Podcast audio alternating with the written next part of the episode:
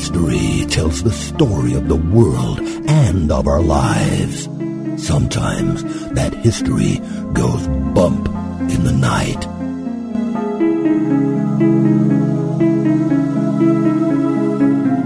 Broadcasting from the center of oddity and the supernatural in Central Florida, it's the History Goes Bump podcast. Hello, you spooktacular people. Welcome to this twenty-first episode of the History Goes Bump podcast. Ghost tours for the theater of the mind. I am your host, Diane. And this is Denise. And today we are going north to Montana. We decided we wanted to pick a state that most people don't think of when it comes to hauntings. And I don't know, Montana occurred to us. So we're going to Montana to the haunted Chico Hot Springs Lodge. This is definitely a state that it would take some prodding to get us to visit, Denise. Yes, it would, because I don't even know if it's warm in the summer. When I was looking at temperatures, they did have a record up in the hundreds, but generally speaking, you're lucky to get into the eighties in the heat of the summer. So, which to us is winter. Yeah, that's uh, a cold snap here in Florida. So. All right. Well, we are looking forward to sharing with you the history of this uh, fabulous lodge and also some of its mm, particular extra spirits that might be hanging around there. And we don't mean the ones at the bar. No, although they do have a bar there. So we do want to make sure that you check out our website, history goes bump dot com. It's a place you can find links to our blog, different places you can listen to the podcast. Our most recent shows are up on the homepage. We have an archives there. Our emporium is there, an events page. You can subscribe to the newsletter, donate to the show. And of course, we always like to ask you for your reviews over on Stitcher or on iTunes. If you subscribe to the show on either one of those platforms, we get a lot of great compliments from all of our listeners out there. We'd love for you guys to share some of those over on those two platforms, because it just helps us to get a little bit more notice with there being thousands and thousands of shows out there. And one of the great shows that I think you guys should check out is Ninth Story Podcast. I just found this one last week and absolutely love it. It is a guy who's a writer, and he shares a lot of his own writing on there, reading it for you. And he also talks a lot about something that we talk about here, storytelling. Absolutely. Basically, stories are life. Whether it's somebody who asks you, what do you do? Well, you're telling them the story of what you do. Where do you come from? Well, that's the story of who you are. Everything in life is a story, and there's a certain art to telling those kinds of stories. And so over there on the Ninth Story Podcast, they talk about that whole art of storytelling and that kind of thing. So I encourage you to check that out. You can find the website for that podcast at ninth story dot com, and that is the number nine that you type in there for Ninth Story. Also got a wonderful compliment from him on Twitter about the show. And we just love getting any kind of those compliments because, you know, when you're here doing a podcast, you don't have a chat room where you can see one-on-one interaction. And so that helps us to kind of know if you guys are enjoying what you're listening to. And also you can contact us via email at history goes bump at gmail dot com. And give us any of your comments, feedbacks, and the such there as well. And don't forget that here in the month of January in two thousand fifteen, we are running a thank you contest for our supporters and listeners. If you would like to win some History Goes Bump gear, that's either a t-shirt or a mug, then you need to do one of two things to get entered. Either sign up for the newsletter or join the Spooktacular Crew group page over at Facebook. One of those two things will get you put in the drawing, which we will be doing on February first, two thousand fifteen. We'll draw one winner, and whoever that is, you'll get your choice of either a t-shirt or a mug. You can choose your size and color and all that good stuff. If you do both of those things, you do only get one entry per person. And we have had some new people join us over at the Spooktacular Crew. Yes, so we have had Andres join us, Amy, and Aaron. So we already welcomed you on the group page, but we want to welcome you here on the show. So welcome to the Spooktacular Crew. We look forward to having you there. And that's just a great place for you guys to share if you take pictures at certain historic locations that you'd like to share with everybody, you've had experiences, or if you just want to talk about the things that you do in your life, whether it's a podcast or artwork or writing, something of that nature. It's a great place for you to share that. We're very open to that kind of thing. I know sometimes when you join groups, they get all bent out of shape because it's happened to us. If you don't get the okay from the administrator, but we're not that way. We like people to share what you're doing out there because frankly, social media is the best way for us to get our message out there. So if you join groups and they're telling you, no, you can't share your stuff, it really doesn't make much sense to be a part of that group.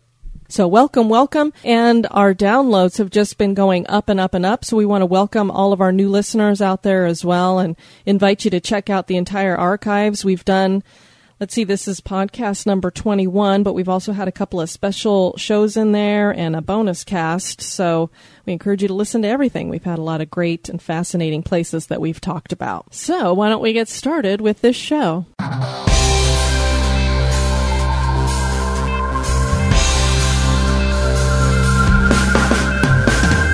If you would like to support the show, please visit our Patreon page at patreon.com forward slash History Goes Bump, or perhaps you just want to make a one-time donation. Click the donate button on our website at history goes bump dot com.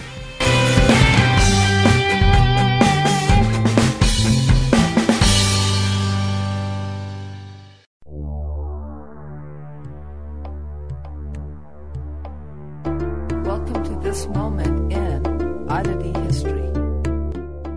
In nineteen thirty-four, Victor Goddard of the Royal Air Force was flying over Scotland through a storm in a Hawker Hart biplane. He'd become disoriented and thus lost. He was desperate to find some kind of landmark that he recognized to get him back on track. Goddard knew that an abandoned airfield named Drem should be in the area, so he dips his plane below the cloud bank. Goddard could see what looked like Drem in the distance, and he banks in that direction. All of a sudden, he sees the sky light up in an ethereal light brighter than even the sun breaking through the clouds. As the light fades, Goddard looks below at the abandoned airfield and is shocked to see a bustle of activity below him. Men are running about the airfield in blue overalls, working on bright yellow airplanes. Goddard circled at fifty feet as he rubbed his eyes. None of the people on the ground seemed to notice his plane. He flew back up above the clouds, now knowing where he was, and flew back to his own airfield. Drem Airfield would be abandoned until nineteen thirty-eight, when the threat of war pushed the British to reopen the base. It was that same year that the British training planes were changed in color from silver to yellow. So what did Victor Goddard see in nineteen thirty-four? How could an abandoned airfield be teeming with activity four years before it was reopened? Did Victor Goddard take a brief flight into the future? Whatever the case may be, this experience certainly is odd.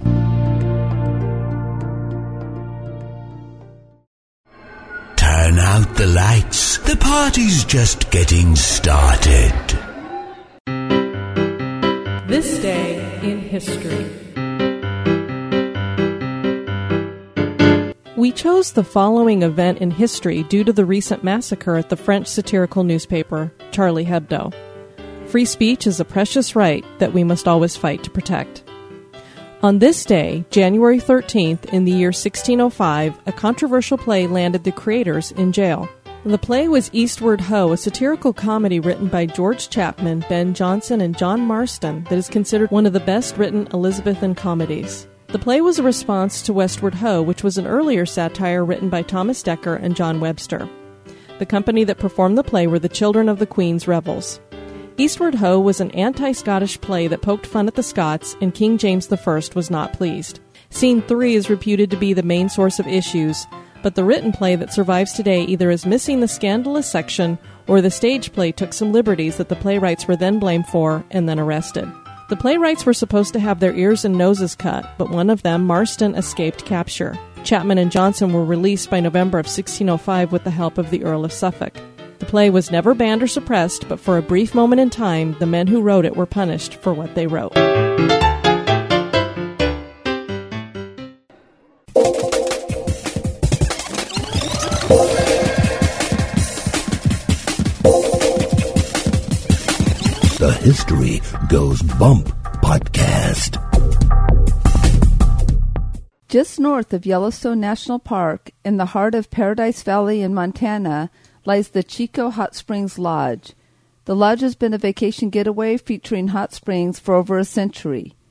Those hot springs attracted people not only seeking relaxation, but those looking for a cure of their various maladies as well.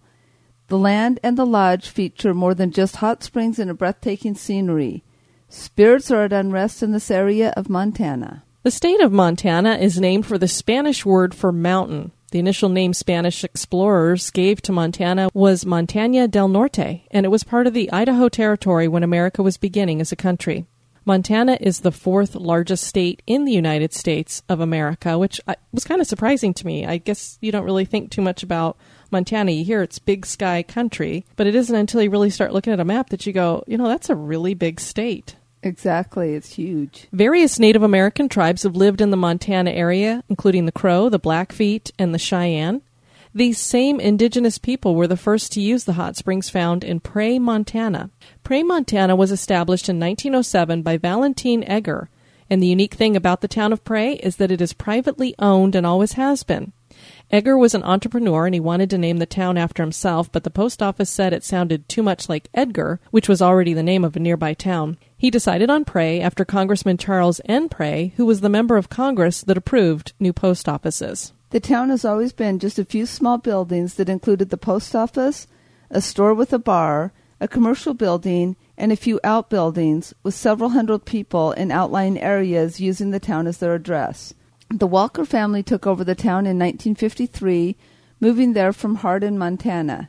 It passed from father to son and then shut down until two thousand three when Johnny Walker, yes, that is his name, stopped by the family property and decided to breathe new life into the place. He worked on the place a bit and then got cancer, so the property was idle again until two thousand seven when Johnny's wife Barbara decided to give it a go. The process has proved time-consuming, and so in two thousand twelve, Barbara put Pray up for sale for one point four million dollars. Barbara tells stories of a time when the general store had a zoo behind it in the nineteen sixties, and drunk locals brought a box of rattlesnakes into the bar to warm them up. The snakes were gone when the bar owner came in the next morning, and they spent all winter catching rattlesnakes. Not a bar I think I would want to frequent. Not that I frequent a lot of bars, but yeah. I'm thinking, what in the world were you guys drinking? I mean, I, you know, there was a time in my White life lightning. when I when I had some benders, but my goodness, were you, hey, let's go out and bring in some frozen rattlesnakes and see what happens. What did they think would happen when they thawed out? I don't know. I, I mean, I've heard it's good eating, but usually you don't just let them go if you're going to eat them, so... I want to know what kind of a zoo this place had in the back anyway. Here's a box full of rattlesnakes. I mean... How did people go and look? Did they just walk around and see a bunch of rattlesnakes in a, a little metal cage or something? I don't know. Yeah, who knows? Small towns. That's why we moved to the big city. I was going to say that kind of explains a lot. Apparently, apparently there was a murder at the bar in the nineteen fifties. The town was put up for auction eventually, and the largest offer was three hundred twenty-five thousand dollars. So apparently Barbara still owns the property since she turned down that offer. Yeah, doing the research on this, it took a lot of digging to even come up with the fact that this really did go up for auction, because everybody was covering the fact that she was selling a town, which is kind of unique. There's, I don't know, too many towns out there that are privately owned in this way. And so for me, I was trying to find out, well, I mean, did she sell it? Did somebody buy it? And I don't know. I'm trying to figure out who would buy a town. I mean, you'd you'd be the automatic mayor, so talk about buying an office. But well, you never know. You know, sometimes when you get off in those little small, for a cult leader or something, I could see a cult wanting to buy the town and have their own city. That's true. I hadn't thought about that. Uh, I That's guess why if... you need your hippie. I think about this stuff all the time. Hippie. Chico Hot Springs Resort is three miles south of the town of Pray. John S. Hackney was a miner who came to Paradise Valley in eighteen sixty-five to join other miners who had been gold mining in nearby Emigrant Gulch. He kept a diary, and in it, he made the first mention of the hot springs in the area. By eighteen ninety, two wooden tubs had been built for the water of the hot springs to flow into inside of a small wooden building. Ten years later, Chico Warm Springs Hotel was built by Bill and Percy Knowles and consisted of a main lodge, and the two wooden tubs were replaced by a large pool filled by the hot springs. The pool was dubbed The Plunge, and it was six feet deep and forty-four feet in diameter. Separate private baths were built for both men and women. Bill Knowles died in nineteen ten of cirrhosis of the liver. Apparently he spent too much time in the bar that they had on the property. The, the Rattlesnake Bar. I'm going to rename their bar for him. This actually is, this is the bar that's at the lodge. This is not the one that's in the town of Pray. Oh, dang. But he, who knows? It was only, what did I say, three miles south that they were, so he might have gone to the, to the bar there a few times too. But Percy continued to run the operation until her health led her to turn the operation over to their son. During the time that Percy ran the hotel, she brought in a doctor and turned the place into a pseudo-hospital, offering treatments for arthritis, kidney issues, and blood and skin diseases. Two other oval pools were added through the years, and the plunge was enlarged. In nineteen fifty-seven, the roof over the plunge collapsed, miraculously killing no one and only giving two people minor injuries. The roof was left open after that. Well, that'd be pretty amazing. The roof open, looking out at all the stars out there. That'd be cool. And, I mean, this is out in the middle of nowhere, so you can imagine what the stars in the sky look like. I wonder if you could see the northern lights. It's Montana. It's possible. I think we might be going up to this line. It is in the southern part of Montana, but it's possible. I'm sure. Owners Mike and Eva Art bought the property in nineteen seventy-three, which now consists of lodges and cabins with a larger main lodge. The main lodge is the original building that was built in nineteen hundred, and it is a three-story Victorian inn. There are forty-eight rooms inside the main lodge. Part of the main lodge is the Warren Wing, named for actor Warren Oates, who was a frequent guest of the lodge. Oates appeared in The Wild Bunch, Dillinger, and Stripes. Stars have frequented the lodge over the years. A fun fact is that Jeff Bridges and his wife of thirty-seven years, Susan, met while he was filming a movie near the lodge, and she was a waitress at the lodge. The Fisherman's Lodge is a one-story motel with twelve rooms. On the hill above the Fisherman's Lodge, there are several rustic cabins. There are chalets and cottages as well. Present-day stars, guests, and staff are not the only people on the property. Apparently, spirits from bygone eras are still at the lodge. People died here when the hotel was used like a hospital, and of course, the property is on land that was lived upon by native people. Former owners Bill and Percy Knowles are thought to be two of the spirits still roaming the area. Before her death, Percy had spent quite a bit of time sitting in room three forty-nine looking out the window as her health deteriorated. The third-floor hallway near that room has hosted several appearances by full-bodied apparitions of Percy, and both herself and her husband Bill have been seen sitting at tables in the restaurant. One appearance of Percy that took place in two thousand was witnessed by many guests who thought she was a staff member until she disappeared. That'd be a little freaky. And just to note, I don't know about Bill for sure, if he died in the hotel, but Percy did not. She moved to a assisted living kind of place and lived there for four years before her death. Oh, so she, it looks like maybe it's just one of those cases where they went back to the familiar or somewhere that they loved. Mm-hmm. We have mentioned in previous podcasts the phenomenon seen in so many different places known as the Lady in White. It seems most states and even countries have an urban legend or true tales about a woman who appears in white. We have hypothesized that the reason this might be the case is that people of lower classes decades ago could not afford the expensive dyes to color their clothing, and so they were stuck with basic white. Chico Lodge has its own lady in white as well. She is considered the most well-known ghost at the lodge and has been scaring guests for many years. Two security guards claimed they saw the lady in white near a piano on the third floor in the late nineteen sixties. They took a picture of her, and the photo featured a white orb where the ghost had been. The ghost has been followed to room three forty-nine, and the rocking chair has moved on its own in that room. Unsolved Mysteries featured a story about a group of trespassers who broke into the Hot Springs building and started throwing a party. A woman in white appeared above the pool, and the terrified revelers ran out. Could this possibly be Percy, too? This same woman was seen by a staff member in nineteen eighty-nine who was retrieving a blanket for a guest. She claimed to see a figure in a dress with a blank face that started to move toward her, and she ran. Later on, she said, oh, I wish I would have stuck around to see what happened, but I don't think I would have been sticking around to see what happened. What did they say? Hindsight's twenty twenty. It's like you're like, ah, I shoulda, shoulda, coulda, woulda. But I'm like, no, I think if I saw a full-body apparition, I would be like running, even though we do a podcast. And I, you know, later I'd be going, dang, should have taken a picture. I mean, maybe she was just going to pass through you and you'd feel a little bit of a chill, or maybe she was going to grab you and throttle you. Or scratch you, or handprint. I mean, there's lots of stuff has been ha- happened by apparitions, so. As we like to say, even when it comes to self-defense, it's always best to run. A security guard had an experience in nineteen ninety that he tells like this, quote, "It was in January of nineteen ninety when I was doing my two thirty a.m. rounds and there were only a few guests in the upstairs building. I was walking on the second floor and past the stairway leading to the third floor. I stepped back a few paces to the bottom of the stairwell and looked up to see a matronly lady standing at the top landing looking down at me. This was unusual because there were no guests staying on the third floor. The lady was about five foot five tall and about forty-five to fifty years old. She wore a full-length pale blue dress with a high collar and long sleeves with white flowers. Her hair was in a bun. She didn't acknowledge my presence whatsoever. I asked her if I could help her, and with a face absent of expression, she walked away, drifting without movement of her torso.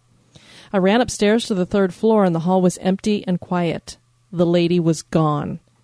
However, I detected a sweet fragrance between rooms three forty-six to three fifty. I opened room three forty-nine, only to find a dark, cold room. However, the rocking chair was slightly rocking back and forth. When I turned on the room's light, the chair ceased movement and the sweet fragrance was gone. When I went back to the lobby and explained what happened to the night auditor, she replied, 'Welcome to the Percy Club,'" end quote. Another guard reports that the bar had been put up for the evening with all of the stools in their place, and he went down the hall to the bathroom. When he returned from the bathroom, his path was blocked by the same bar stools that had just been straightened up for the evening. That same evening, he and the night auditor heard noises coming from the kitchen. When he entered the kitchen, the noises stopped suddenly. Pots and pans are heard banging around the kitchen in the middle of the night by other people as well. A dark figure has been seen in room three fifty-one. It seems to me like there's a lot of activity going on on this third floor. An old family Bible in the attic always remains open to the same page in Psalms and never collects dust. The rocking chair that Percy always sat in will move to face a window no matter where it is placed. It'd be interesting to find out what page of Psalms that that's open to and maybe read it to see if there might be a clue in there. Did they? I was wondering that too. Was it a favorite Psalm of one of the owners, previous owners or something? Yeah. Hmm. Interesting. A male ghost was reported by an employee. He tells the following story, quote, "I had gone to bed and was just about to fall asleep. It was fairly dark, but a little light from the outside was coming through the window. Suddenly, a tall figure appeared in the corner of my own room. It hovered off the ground, extending almost to the ceiling. It began moving, waving away from the wall and down toward me, and back again. I couldn't see it too clearly, but the figure like that of a very tall man wearing something like an overcoat. I could make out the definite outline of a beard and the facial features, too. Finally, after four or five motions away from the wall and back again, the ghost came right down next to me as I lay in bed. I tried to scream, but my throat was paralyzed.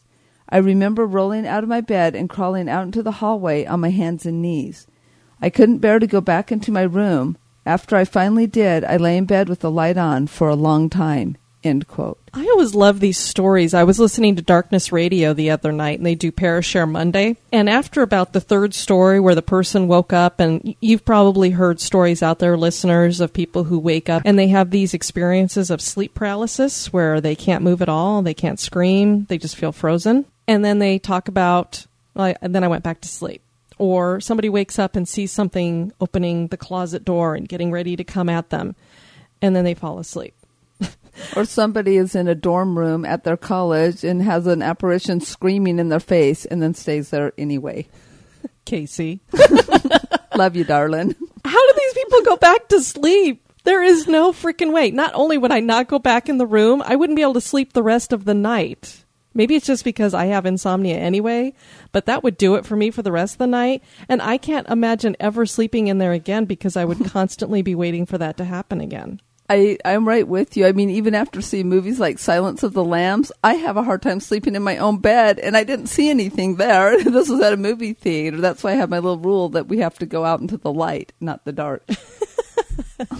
So I'll tell a little bit of people how I'm a wuss. Here's another one for you, and somebody somebody's sleeping in their bed. This is a good one, too. Another man felt a presence pushed down on his chest while he was praying in bed, and then the bed shook violently. The bed was against the wall, and soon the man was being bounced against the wall loud enough that the person in the next room heard it. Eventually, the presence went away. And I suppose he probably went back to sleep. Yeah, after the presence left. Okay, I'll go back to sleep after being knocked around. He's not banging me against the wall anymore. Uh, then I decided to go over and look on TripAdvisor to see if anybody said anything over there. And, you know, of course, most people were like, oh, it was a great, relaxing place. It does sound like a phenomenal place to go to eat and hang out in the hot springs. And we love hot springs. We used to go to the hot springs in Glenwood Springs all the time. And there, where was Idaho that other Springs, place? Idaho, Idaho Springs, Springs had them up. too. And uh, just really nice and relaxing and everything. But one person on TripAdvisor reported last month, this is December of two thousand fourteen, quote, "We stayed in room two fifteen in the main lodge. The bed was very comfortable. I'm not very superstitious. However, from the night in that room, I am. I'm fairly certain there was a ghost standing next to the bed all night. If I winced over, I could see her. But staring right over, I couldn't see anything. I'm sure for ghost hunters, this would be great. It left me feeling very unsettled, though. Have fun." End and, quote. And did he leave? Nope. You know, did you go back to sleep? Well, it's funny because we even had, like, pers- people in our own life besides that. We also had somebody who slept in the bed of the Villisca Axe murder house right where the murders happened, seeing the holes in the ceiling right above their head. I'm like, I guess people have a different um, idea of what brings peaceful sleep than I do. I have to agree. Now, the interesting thing is this is room two fifteen, which none of the other reports are about that, so... just interesting. And plus, it's weird that you'd have to have your eyes like squinted to see the ghost. If you were full on looking, you didn't see anything, but if you squinted, you did. So I, was it your eyelashes?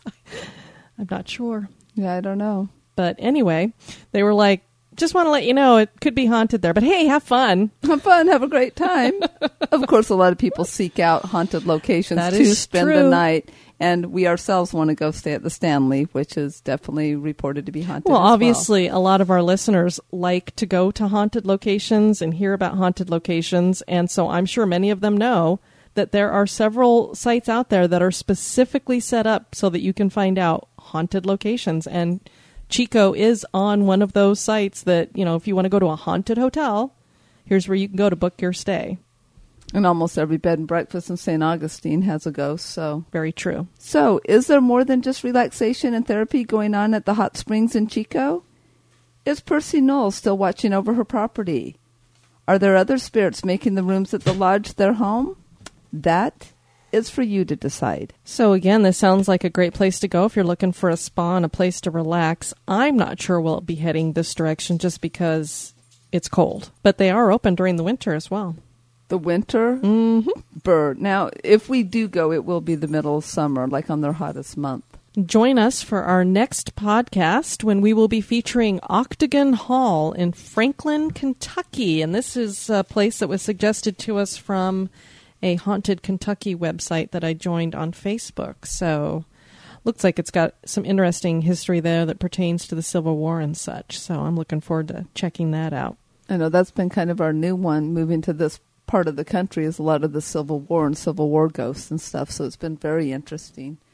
Exactly. And of course, anything that pertains to the Underground Railroad. Hopefully this has a little bit to do with that as well, because we've been investigating and researching a lot of the Underground Railroad sites that happen to be haunted. And we've always invited our listeners, if you know of any locations that were on the Underground Railroad that are purported to be haunted, please email us at historygoesbump at gmail dot com and let us know. Want to thank you guys for joining us for this podcast.